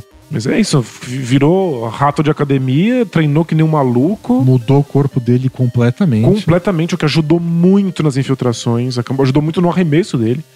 É isso, é a estrela de um time super organizado e forte que tá, tem vaga garantida nos playoffs no Oeste. E o que comenta no off-season, né, que a gente já, já explicou várias vezes, que off-season é o momento do otimismo. É quando tá todo mundo da melhor forma da vida, é quando todo mundo aprendeu a arremessar de três, é quando todo mundo acha que o seu time vai pros playoffs. Com essa ressalva, falaram que o Pacers é um time que se juntou na off-season, treinou junto Que legal. e que o Miles Turner tá entrando no esquema Oladipo de não preciso melhorar, Sério? preciso ser mais, eu quero ser uma estrela na NBA. Ele tem potencial pra isso. Se o não- Miles Turner embala, se ele vira alguma coisa. é- Ele é daqueles que a gente vê alguns dias e fala: Orra, se é assim todo dia, esse time muda de patamar. É que eu já vi o Miles Turner ser impressionante em vários aspectos diferentes do jogo e nunca no mesmo jogo. Então ele já foi muito relevante na defesa, já tem, tem partidas que ele é um dos melhores defensores. Aí tem partidas em que ele domina o, o- embaixo da cesta. Tem partidas que ele tá arremessando bem. Você É. ele fazer as três coisas no jogo? É, é, nunca. É, é, de todos os unicórnios da NBA, ele é o daquele um pouco menos falado. Mas ele tem as características do, do unicórnio, que é esse jogador muito alto e que sabe driblar, sabe arremessar, sabe consegue dar toco na defesa, consegue jogar de pivô. Se precisar jogar de armador por uma posse de bola, ele sabe driblar e passar a bola. Ele tem essas características. Ele é tipo, um Miles Turner dos pobres, assim. né? Ele é o Porzingis dos pobres. Isso. Mas vai, vai que ele vira alguma coisa, ele é muito novo ainda. Então ele pode ser o parceiro ideal do Oladipo, ou pode ser um outro All-Star que divide a responsabilidade com o Oladipo. Isso mudaria o patamar do Pacers. Nossa, de fato. E é, o Pacers, no, fato, no caso o Oladipo, ensinou a gente que você não pode desconsiderar um time que é, que é super organizado, que os jogadores sabem o que se espera deles, porque eles podem dar esses saltos de qualidade absurdos de uma temporada para outra. Então, se o Marcelo dá esse salto, o Pacers é muito forte. Se outro jogador segue no, no mesmo ritmo, você tem um, um candidato a, a final do, do leste, né? É, eles estão vendendo essa ideia. A gente vai ver quando começar a temporada. Mas de que o ambiente lá tá tipo, time unido, otimista, com vários jogadores promissores. O Oladipo, que é um All-Star. E alguns jogadores jovens que podem virar alguma coisa. O Sabonis jogou bem lá no passado. Ela jogou muito bem. Jogou impressionantemente bem. Então vamos ver no que dá esse Pacers. Eu tô otimista. Eu acho que eles vão. Eu acho que há uma chance. Tem muita gente apostando no Bucks, que é o próximo time que a gente vai falar. Mas eu acho que o Pacers pode entrar na briga lá dos quatro primeiros do leste, junto com Raptors, Celtics e Sixers. Acho que o Pacers pode entrar naquela briguinha lá e até ter mando de quadra na primeira rodada. É, é impressionante, que, que- mas é verdade. é. É, próximo time, então, é o próprio Milwaukee Bucks, que é outro time que mudou de técnico. Eles contrataram o Mike Budenholzer, que é o ex-técnico do Atlanta Hawks, que foi aquele. O, ca- o cara capaz de montar o único time interessante do Atlanta Hawks em, sei lá, 30 Oito anos, décadas, né? Que foi aquele time que ganhou 60 partidas com Al Horford, Millsap, Corver, Jeff Teague. E é interessante porque o Budenholzer é conhecido, e ele falou isso já essa semana, no Media Day, que o que ele quer é movimentação de bola, é todo mundo em movimento, sem parar. Por isso que ele. É assim que ele fez o Hawks, é assim que o Hawks deu certo. É assim que ele manteve o Hawks jogando até quando foi todo mundo embora. É verdade. E o engraçado é que o Bucks é o oposto disso, né?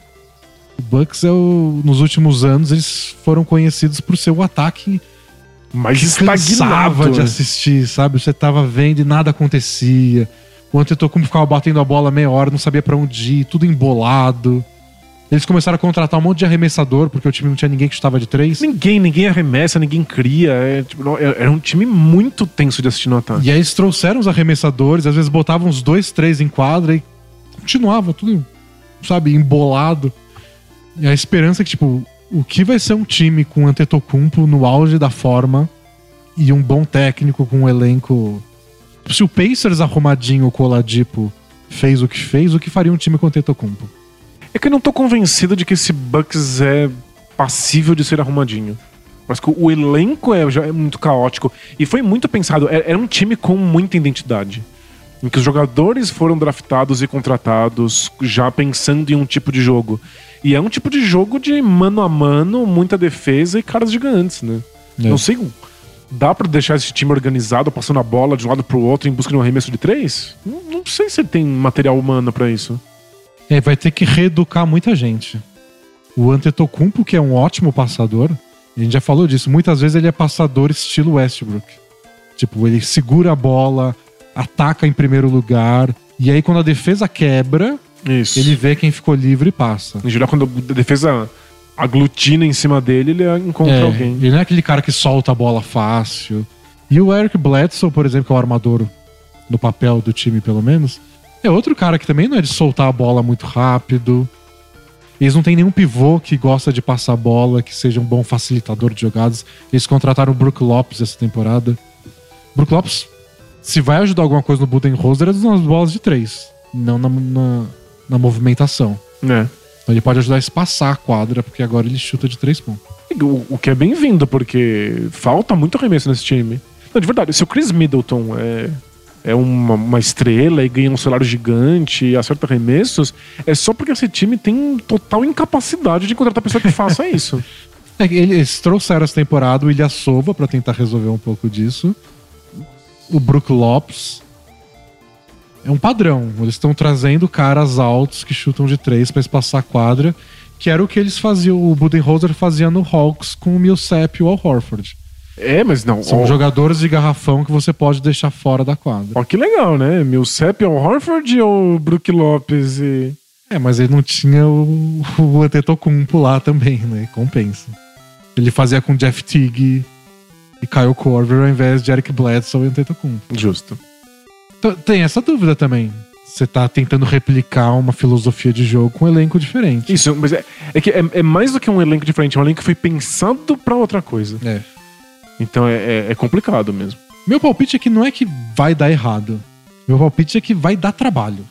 É, ah, sem dúvida. Você tá pegando jogadores que não tem isso na identidade deles.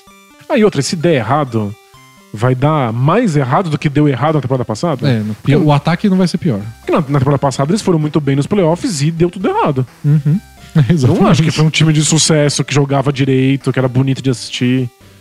Pelo contrário. Então, não acho que dá pra dar muito mais errado do que a gente viu. E isso significa que o time vai, vai ser bem sucedido de qualquer maneira. É, a, a defesa deles era forte ano passado, mas também a defesa deve mudar bastante de conceitos, né? O, o Bucks era um time muito agressivo na defesa. Isso exageradamente agressivo. Exageradamente. né? Eles dobravam marcação no Do meio da nada. quadra quando não fazia tanto sentido. Era uma, era uma ideia muito forte do Jason Kidd. Ele achava É. que esse tipo de coisa era importante pra causar medo no adversário e puxar contra-ataque. E os times vinham preparados pra isso. Eles sabiam que o Bucks ia fazer isso, era ridículo e eles exploravam. O Budenholzer não trabalha assim, então isso deve mudar. Mas não sei, tem que ver que adaptações ele vai fazer. Muita gente queria, a gente até viu um pouco na temporada passada um Tetocumpo sendo um pivô defensivo. Então fazer um time mais leve, aproveitar aquele da tocos adoidado. Ah, Eu gosto não sei se o muito. Budenholzer vai explorar isso, eu queria ver. Eu queria também. Então são, são muitas possibilidades. Técnico novo, um elenco que precisa se adaptar a essa filosofia. Meu palpite é que vai dar trabalho. Com certeza. Mas pode dar certo. É um elenco com bons jogadores, com várias ressalvas, né? Mas bons jogadores, um ótimo técnico.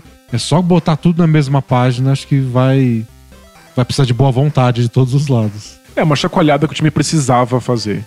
Porque tem potencial demais pra ser incrível e acaba sendo um time médio muito desorganizado. Foi- foram playoffs muito complicados pro Bucks. Foi meio vergonhoso tá vencendo jogos jogando tão mal. É, tipo, eles deram um bom trabalho pro Celtics e não parecia que eles iam ganhar, não. Não, imagina, acho que ninguém acreditava, nem a mãe deles. É. Então, precisava dar essa chacoalhada, é só uma coisa difícil de fazer.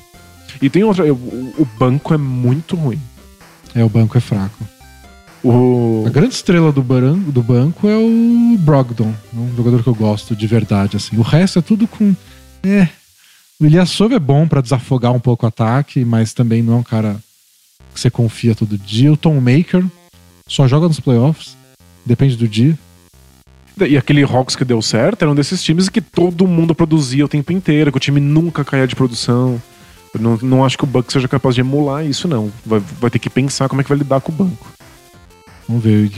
E todo mundo tem medo, né, no, em Milwaukee, de que eles querem que as coisas deem certo logo, porque daqui a pouco chega a hora de renovar o contrato de um Tetocumpo. Vai que ele vai embora. E mesmo que não seja a hora de renovar contrato, a gente está vendo como é que funciona a NBA já há muitos anos. Ele pode chegar lá e falar, não quero mais, eu quero ser trocado. Tem sempre Então, essa medo- sombra. né? Ele jura por, por tudo que ele ama Milwaukee, quer jogar a vida inteira lá. É, mas vai saber, começa Mas, a perder é, muito. Começa a perder, não monta um time decente em volta dele, contrata um técnico que talvez ele não goste, vai que eles se dão mal, por exemplo. Então.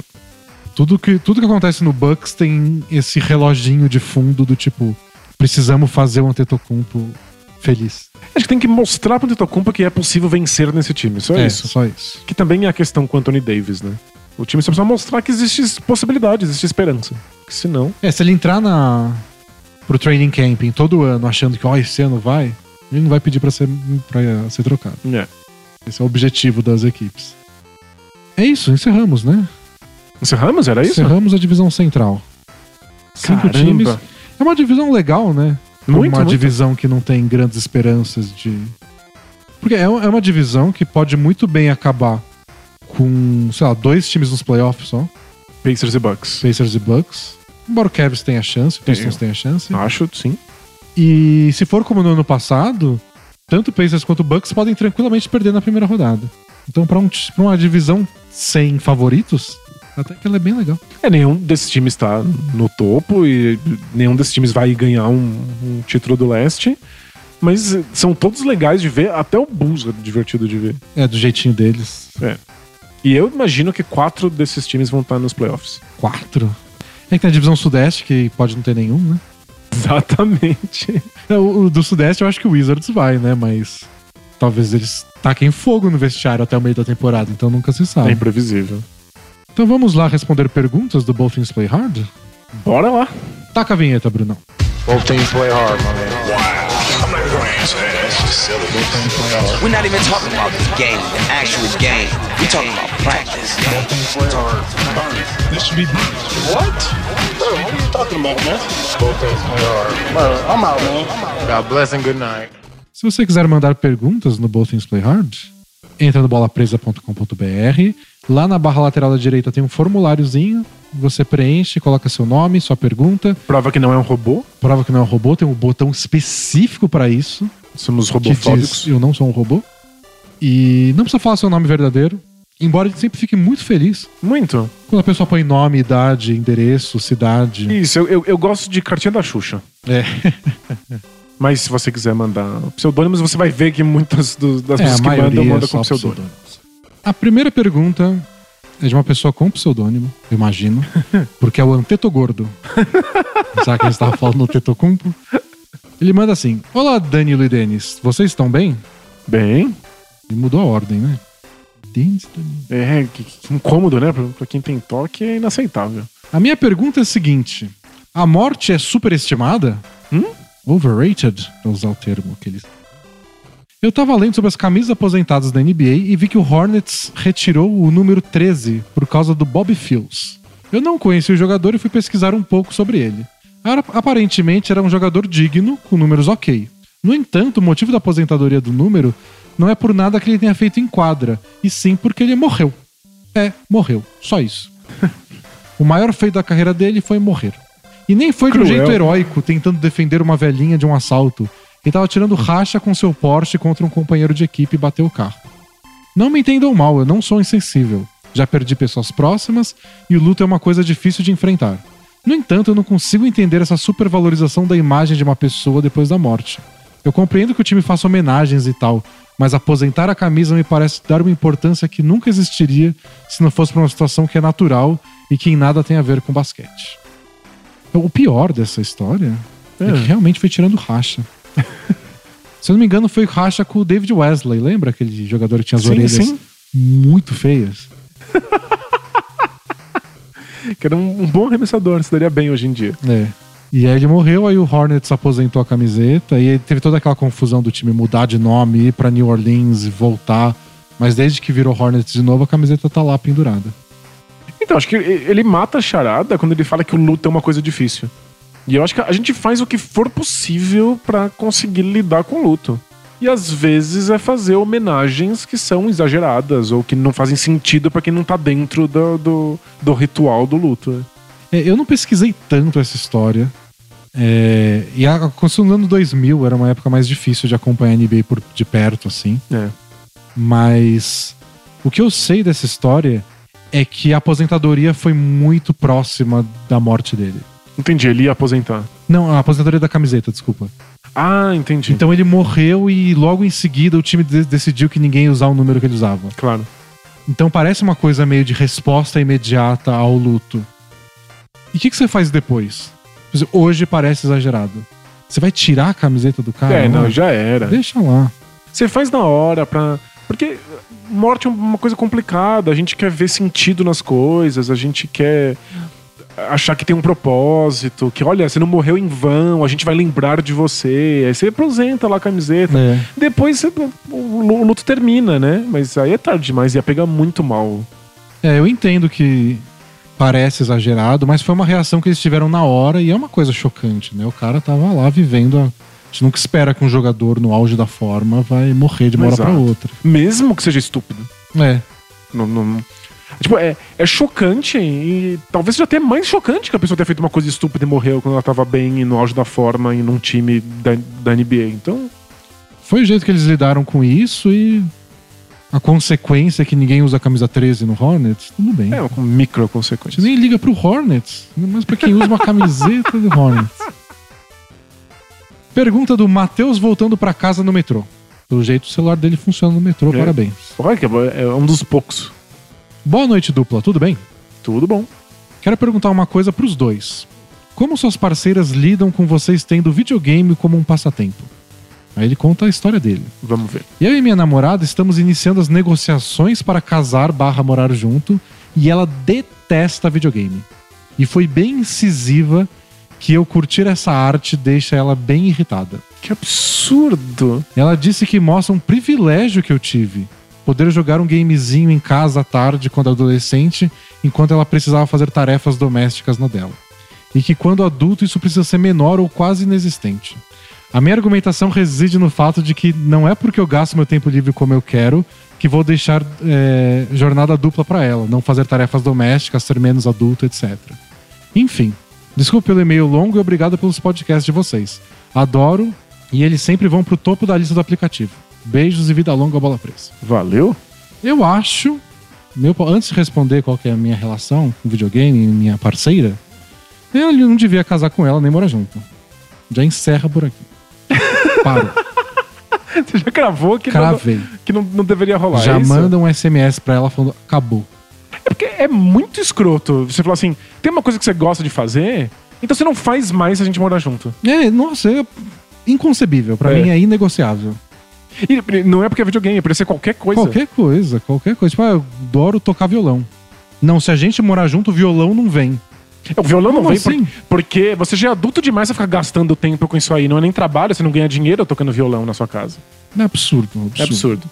Pra mim não faz. Fala pra ela que tudo bem, mas ela também não pode mais ver filme, porque o filme não serve pra nada e o filme te lembra do fato de que ficavam vendo filme enquanto você tinha que fazer qualquer coisa. É, É, tipo, é se, ela não, se ela tem algum problema com isso, porque ela tinha que fazer, ela tem que lidar com isso, não tem que acabar com o seu hobby. Eu fico tentado até um daqueles. Aqueles momentos de indignação em que eu explico que videogame é arte e que você pode mostrar pra ela jogos que vão fazer ela mudar de ideia sobre como isso é um- uma mídia válida. Mas nem é sobre É, isso. nem é o videogame. Não é. É tipo, você não tem direito a momentos de lazer e de- você não pode escolher como é que você vai gastar seu tempo livre porque ela não quer que você tenha tempo livre ou porque ela tem traumas. Tem que ficar ajudando em casa. É, Não, não faz sério, sentido. sai dessa.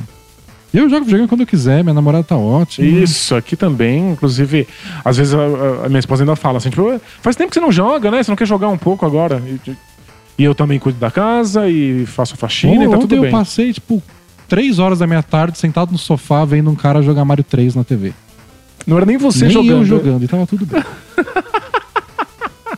Se eu não puder fazer isso em casa, o que eu vou fazer? Vou ser obrigado a arranjar uma segunda família, ter uma amante, pra poder fazer isso na outra casa. Você vai pra outra casa, mas você, você fica com a sua amante? Não, eu só sento no sofá eu sento dela no sofá e assisto. fico vendo, jogando videogame. Não, sério, tem uma outra opção pro absurdo. Matheus, que é sentar, conversar com ela, tentar ver da onde veio esse, esse, essa questão do privilégio que ela não teve. Você pode tentar explicar. Mas se você já fez essa argumentação e ela não quer que um hobby seu entre na sua casa, ah, sai dessa. Deixa pra lá. Pergunta do Novitsky do Agreste. Olá, D&D, beleza? Be- Queria saber o que vocês esperam de Space Jam 2. Li que será um remake. Não seria melhor uma continuação? E teriam uma sugestão de roteiro? E aí? Você tá esperando alguma coisa? Porque eu, eu acho o primeiro Space Jam divertido, mas não deveria ser o ícone que ele se tornou. é um filme bobo que calhou de ter jogadores da NBA e é engraçado reconhecer eles num filme. Né? É só isso. Eu entre- entrei num território péssimo aqui, né? Você não gosta de requeijão e não acha Space Jam tudo isso. Eu me divirto pra caramba com o Space Jam, mas se tornou um. um Era maior do, do que esporte. deveria É. ser. Né? É esquisito, as pessoas ficam desesperadas pelo Space Jam 2. Eu acho que o grande É, papel do, do primeiro Space Jam é consolidar a imagem do Jordan como uma figura de entretenimento. E, cons- e consolidar a imagem do Sean Bradley como Um gigante idiota. de humor. Exato.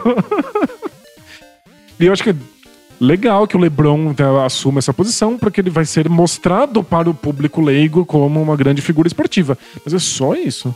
É, eu confesso que eu não gastei, tipo, dois minutos pensando no Space Jam 2. Não.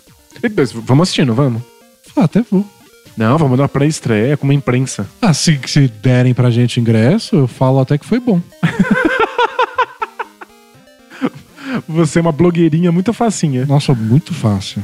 Le- le- Leva a gente na pré-estreia, dá uns brindes lá, umas canetas. Tá ótimo, né? Tá ótimo, falo bem do filme. Gravo stories. E aí, gente, estamos aqui. Nossa, espetacular. Qualquer porcaria. Vai fazer um sucesso. Mas é eu acho que o, o alvo dessas coisas nem são grandes fãs de basquete. Pelo não, eu também acho que contrário, né? não. Mas quem, quem que você acha que se for, se for um remake, no mesmo esqueminha, você tem palpites de quem deveriam ser os jogadores que, Que perderam talento? que perderam talento? O, o legal seria se a gente usasse jogadores que de fato perderam talento. Kevin Love. o Kevin Love, coitado. Quem mais perdeu talento recentemente? É que tem os caras ficam velhos, né? É tipo, eu queria o Novitsky, porque o Novitsky é muito engraçado. Isso, é. Eu queria a presença dele lá. O embora Nash, embora é. seja triste ele perder talento. Ele perdeu a capacidade de ficar de pé direito. Ele Isso consegue como- correr. Como todo ser humano que chega aos 100 anos de idade. É. né? Ah, mas eu não sei. É, vão acabar chamando os amigos do LeBron. Vai ser o Ben Simmons. O Kyrie Irving não, porque ele já tem um filme próprio. É, não, rival. não pode Que a gente competir. não viu também. Acha que vai ter uma piada com o J.R. Smith?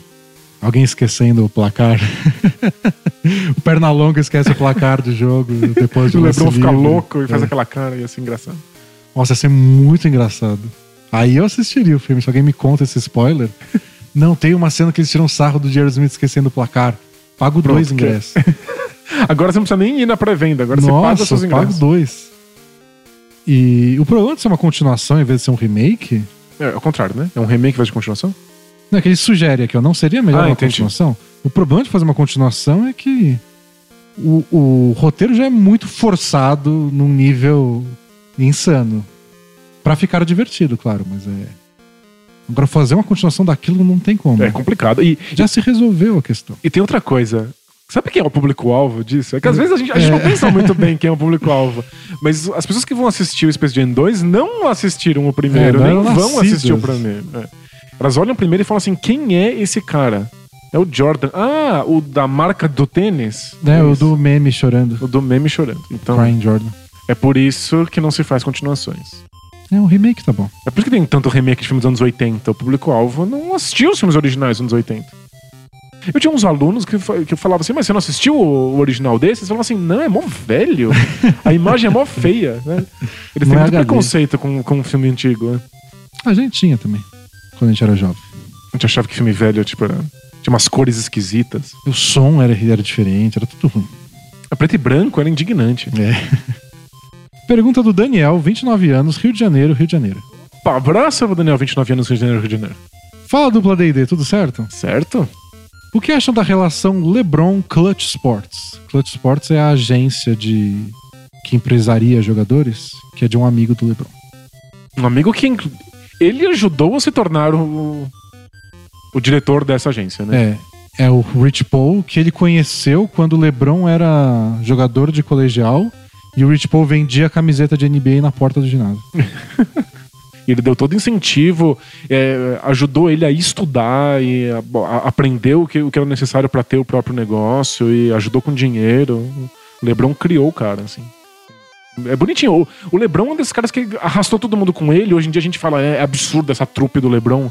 Mas é um cara super leal e que ajudou as pessoas do- que estavam na dificuldade que ele tava quando era criança. E ele não deu peixe, ele ensinou a pescar. Deu peixe, sim. Ele deu muito peixe. Deu peixe pra caralho. Quem é bilionário pode dar peixe pra caralho. Muito peixe. Acabar os peixes do mundo, se o Lebron for dar peixe pra todo mundo. Ele continua. Vi uma discussão sobre o tema no grupo do Bala na sexta e confesso que fiquei um pouco confuso com o assunto. Quanto o Lebron participa ativamente desse negócio que é publicamente gerenciado pelo Rich Paul? Se existe algum envolvimento que parece efetivamente existir, dada a forma como ele se refere aos jogadores que assinam com a empresa, deveria a NBA intervir de alguma forma? Considera ser uma relação saudável para a liga? Eu não tenho opinião ainda consolidada.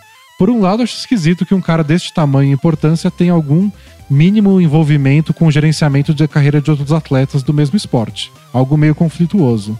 Por outro lado, se os atletas o veem como modelo de gestão de carreira, faz todo sentido do mundo irem atrás disso para tentar os melhores resultados possíveis em suas vidas. Enfim, não sei se já falaram sobre isso em outro momento, mas agora que o Anthony Davis assinou com a Clutch e que ele é um dos grandes alvos do mercado no futuro próximo, achei que seria interessante ouvir um mini debate sobre, o- sobre o assunto. Vida longa, a bola presa, abraços e tchau tchau. Valeu. Eu, eu- É. eu entendo as questões éticas, é, é, é esquisito. É, o, Le- o Anthony Davis assinou com a Clutch Sports e o LeBron James postou, tipo, bem-vindo ao time, sabe? E aí existe esse receio de que se o LeBron está tão ligado com a Clutch Sports, que ele pode trazer jogadores pra jogar com ele ou impedir que jogadores vão pra times rivais, etc. E tipo, eticamente é esquisito mesmo. Esses caras vão pra Clutch Sports porque querem. Eles não estão sendo obrigados a assinar com uma empresa e aí o LeBron pode interferir no, no, no, no rumo da carreira deles. Se você quer ir pra, pra, pra Clutch Sports, você vai, e aí se você achar que o LeBron tá interferindo e que isso não é bom pra sua carreira, você muda de lugar. Se o LeBron tiver, interferisse nos andamentos da NBA, aí é esquisito. Aí não é viável, mas é de uma empresa.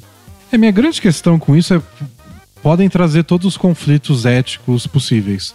Há alguma coisa a se fazer a respeito? É não. Você vai proibir amigos de jogadores, não é nem tipo parente, amigo de jogador a ter uma, uma agência de, de esporte? É, não, não faz sentido não zero. é viável, sabe? O que vai começar é ter o laranja do laranja do laranja. É. Não, não é meu amigo, né? É o amigo do amigo do amigo do meu É, amigo. que por acaso o amigo do amigo do amigo é o LeBron. eu acho que é uma coisa que é esquisita, eu não sei realmente se errada, mas realmente é um pouco esquisita, mas também inevitável. Não tem o que fazer. Eu não consigo pensar numa solução. Eu acho que não precisa de solução. Eu- eu- seria complicado se a Clutch Sports fosse a única agência que existisse. Eu acho que seria mais complicado também se a NBA não tivesse tantas regras para Ah, contratação. claro, sem dúvida. Então, tipo, vamos supor que não tem teto salarial.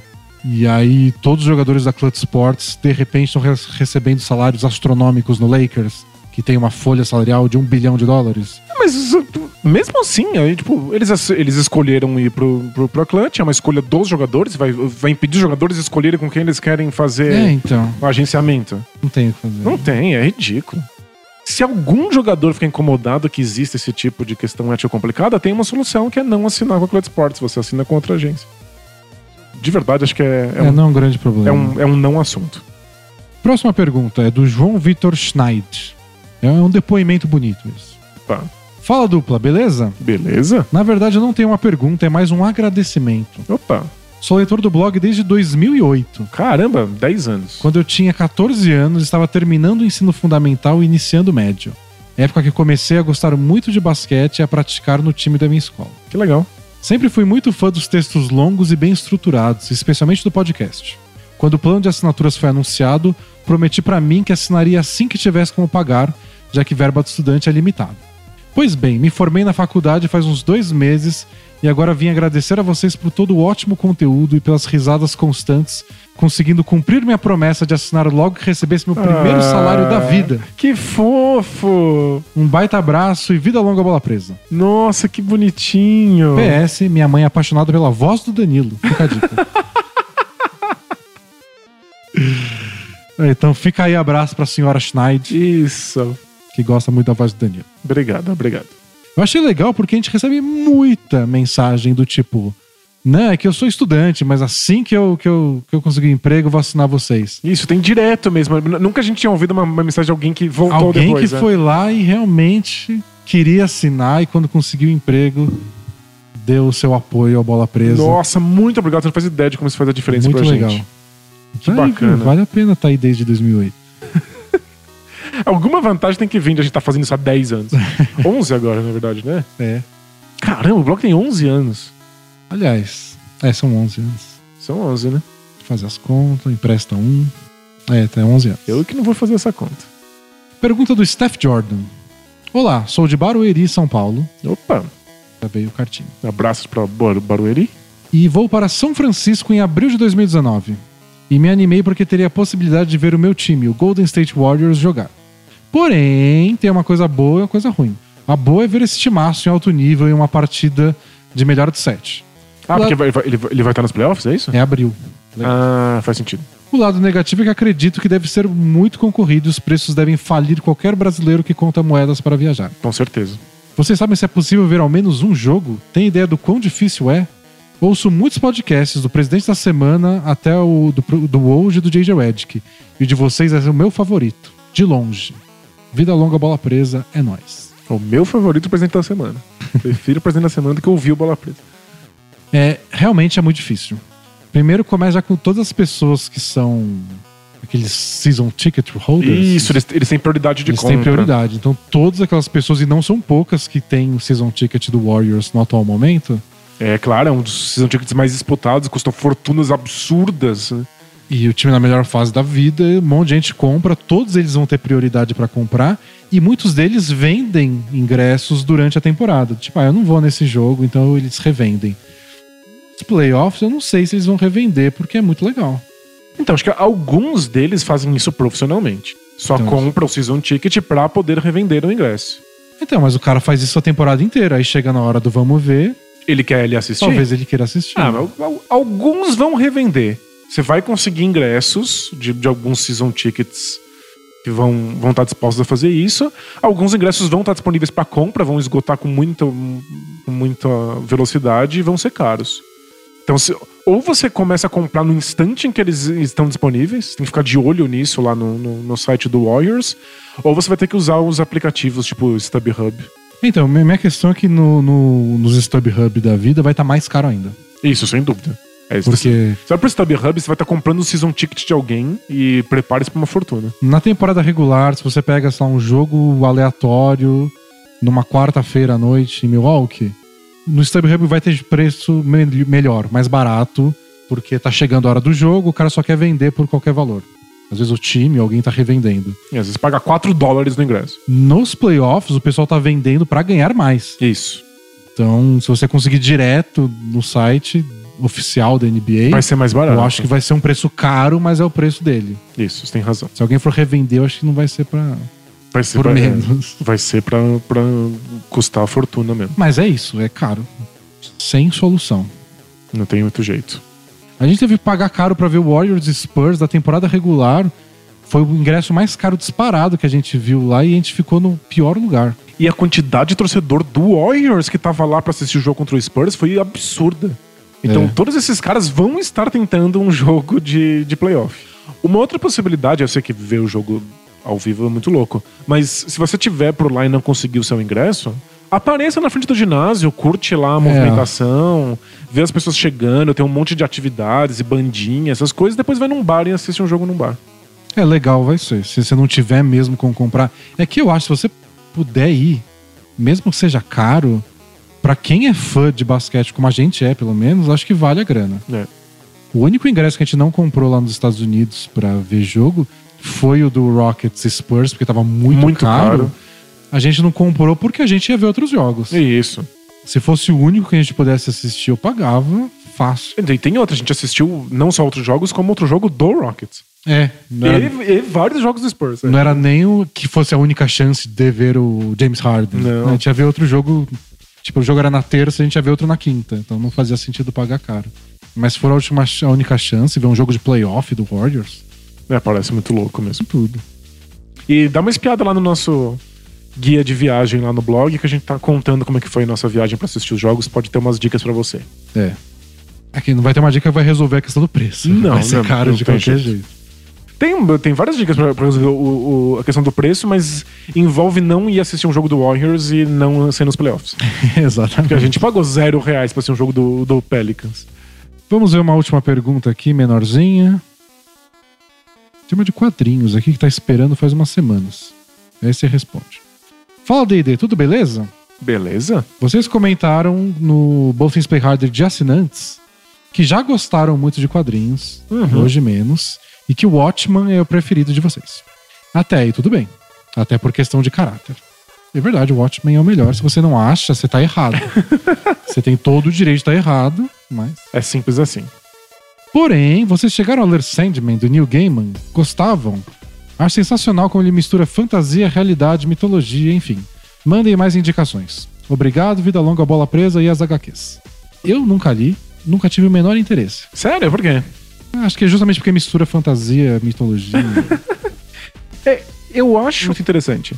Essa mistura de fantasia e mitologia é legal. Eu não sou um grande fã do, do Neil Gaiman com- quando ele tá lidando com a forma quadrinho. Ele é um romancista que espera que alguém desenhe as coisas que ele escreve lá e isso vira quadrinho. ele não explora o formato. Isso, ele não usa direito a passagem do- do- dos quadros, as coisas que quadrinhos podem fazer que são verdadeiramente legais. É muito linear, assim? Tô completamente linear e, tipo, é, a história é criativa, o jeito como ela é contada não é nada criativo. É só esse, esse é meu ponto. Sou- definitivamente não sou um fã de Sandman. É, eu nunca li, mas é, os quadrinhos que eu mais gostei são os que mais exploram o fato de estarem em quadrinhos. Mas olha, o pessoal ama o Sandman, ama o Neil Gaiman, ele é muito famoso, mas hoje em dia acho que ele é mais romancista do que ele é quadrinista. O que faz muito sentido. Recomende quadrinhos, então, para o amigo internauta. É, ultimamente eu sou um, um grande fã do Dash Shawn, que é um quadrinista novo que faz quadrinhos de tudo quanto é tipo, tem desde sci-fi até dramas familiares. É, ele faz tudo sozinho na unha, ele explora muito é, é, o, o ritmo que os quadrinhos permitem. É tudo legal. Dita Dash Shawn no Google e faça festa. Encerramos então essa semana. Ficamos esperando a definição da novela Jimmy Butler para a próxima semana para saber que a gente vai falar do Wolves, não vai. É. Fica nas mãos da democracia do grupo Bola Presa. Você acha que tem uma chance de que ele não seja trocado? A gente nunca tenha que falar sobre essa troca? A não ser que as propostas tenham- estejam muito ruins, eu acho que o Wolves troca. É porque tá uma bagunça, parece que o dono quer trocar, mas o Thibodeau não quer. É, tipo, o dono mandou trocar, o Thibodeau não quer, mas ele obedece o dono. O, o que estão falando é que o Thibodeau tá complicando a troca, do tipo, pedindo coisa demais. Entendi. Tipo, se for pra fazer, vai ter que ser uma troca que a gente sai ganhando. É, isso não não vai acontecer. Não, o que a gente viu nas últimas trocas desse modelo é que isso não existe mais. Mas acho que ele tá tentando tirar o máximo possível, ver se alguém se anima aí. O Miami Heat tá muito empolgado em, em tentar alguma coisa. Aí tomara que alguém que se- só se resolva. Só pra tirar esse band-aid e a gente falar isso no, no próximo episódio. É que pro Wolves é muito ruim. O Oeste disputado do jeito que é. Começar a temporada sem o Jimmy Butler e sem ninguém no lugar, É desastroso. ainda com toda essa novela em cima, sem saber o que vai acontecer. É, mas eu vi o Thibodeau comentando que ele espera que o, o Jimmy Butler honre o contrato. Caso ele esteja saudável e não tenha sido, Botou a honra não tenha sido meio. trocado. é. Se ele for homem, Se ele- Aí já- Então, tipo, o Thibodeau já tá preparando o terreno pra talvez tenha que manter o Jimmy Butler. mas você quer esse vestiário? Não, é um absurdo. O vestiário já era uma merda. né? O vestiário já era horrível, agora é, é, tipo sem salvação. Melhor implodir. Não, Eu acho que eventualmente o, Wolves prefere começar a temporada com isso resolvido. Eu acho que nas próximas duas semanas vai ter alguma coisa. Ótimo, porque nas próximas duas semanas é tudo que a gente tem de preview. É. então valeu, pessoal. Até a próxima semana. Chequem tudo aí o, podcast novo. Se você é SoundCloud Zero, Faz, procure um fa lugar faz novo. transição. E a gente se vê por aí. Valeu. É isso. Tchau! Tchau, tchau!